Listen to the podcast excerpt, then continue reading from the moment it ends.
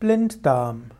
Blinddarm wird Caecum genannt, C-A-E-C-U-M oder auch Coecum, C-O-E-C-U-M oder Caecum, Z-E-K-U-M. Der Blinddarm ist der Anfangsteil des Dickdarms. Er ist etwa 6 bis 8 Zentimeter lang und dieser Blinddarm, der ist in der rechten Bauchhöhle, also im rechten Mittelbauch, geht dabei nach rechts unten. Blinddarm deshalb, weil er sackförmig nach unten geht, also er ist wie eine Sackgasse. Denn der aufsteigende, Dick, aufsteigende Dickdarm, der geht nach rechts oben und der Nahrungsbrei geht erst nach rechts oben und dann in den quer verlaufenden Dickdarm und dann links nach unten in den absteigenden Dickdarm und von dort in den Enddarm.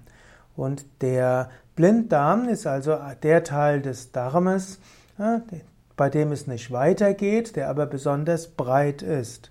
Der Dickdarm ist bei Menschen relativ kurz, bei vielen pflanzenfressenden Säugetieren, insbesondere bei nicht wieder, bei denen die nicht wiederkäuen und die vor allem zellulosehaltige Nahrung aufnehmen, dort ist der Dickdarm etwa der Blinddarm größer, denn in diesem Bereich wird noch viel der Nahrung oder der Nährstoffe aufgenommen.